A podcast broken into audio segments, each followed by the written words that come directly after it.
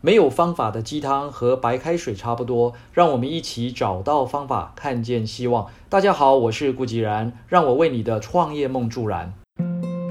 财富要如何能达到满足呢？财富满足需要不断的投资。我们大部分的人刚踏入社会的时候啊，都是从第一薪开始。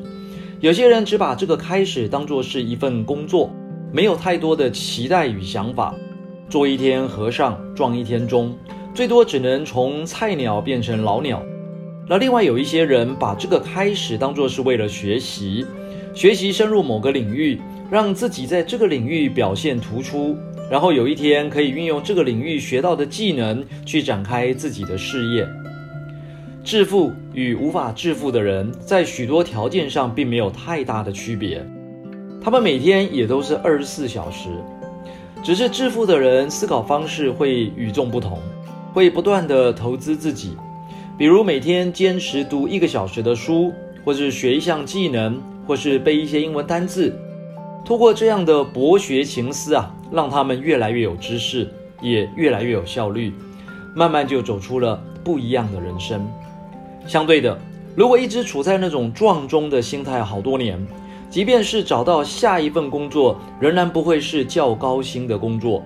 套一句哈佛艾克先生的说法，那样的人生叫做金钱蓝图损坏的人生，因为他设定你呢只会去做较低薪的工作。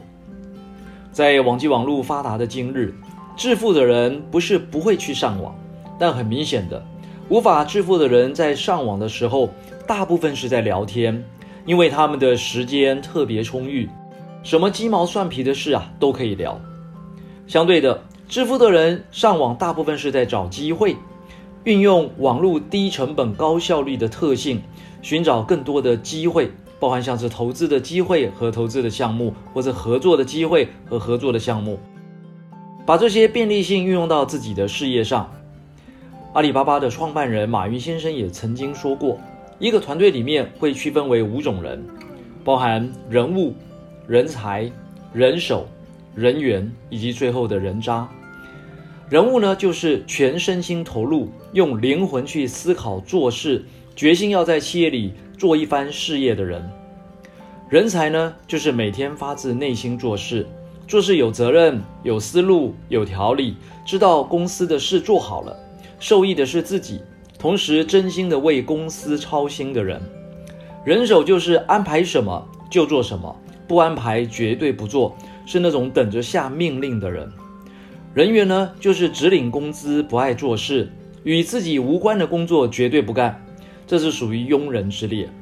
那最后的人渣呢，就是那种牢骚抱怨、无事生非、拉帮结派、挑起事端，甚至吃里扒外的那种破坏人员。